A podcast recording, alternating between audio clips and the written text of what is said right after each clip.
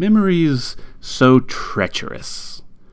One moment you're lost in a carnival of delights, with poignant childhood aromas, the flashing neon of puberty, all that sentimental candy floss.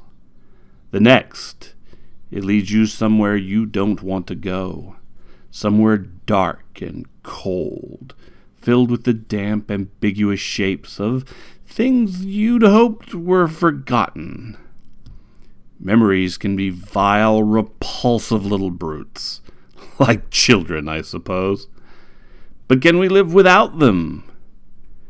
Memories are what our reason is based upon. If we can't face them, we deny reason itself.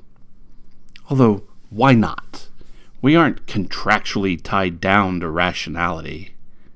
There is no sanity clause.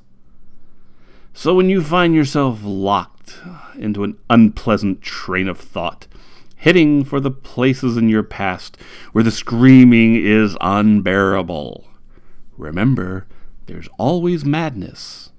Madness is the emergency exit. You can just step outside and close the door on all those dreadful things that happened.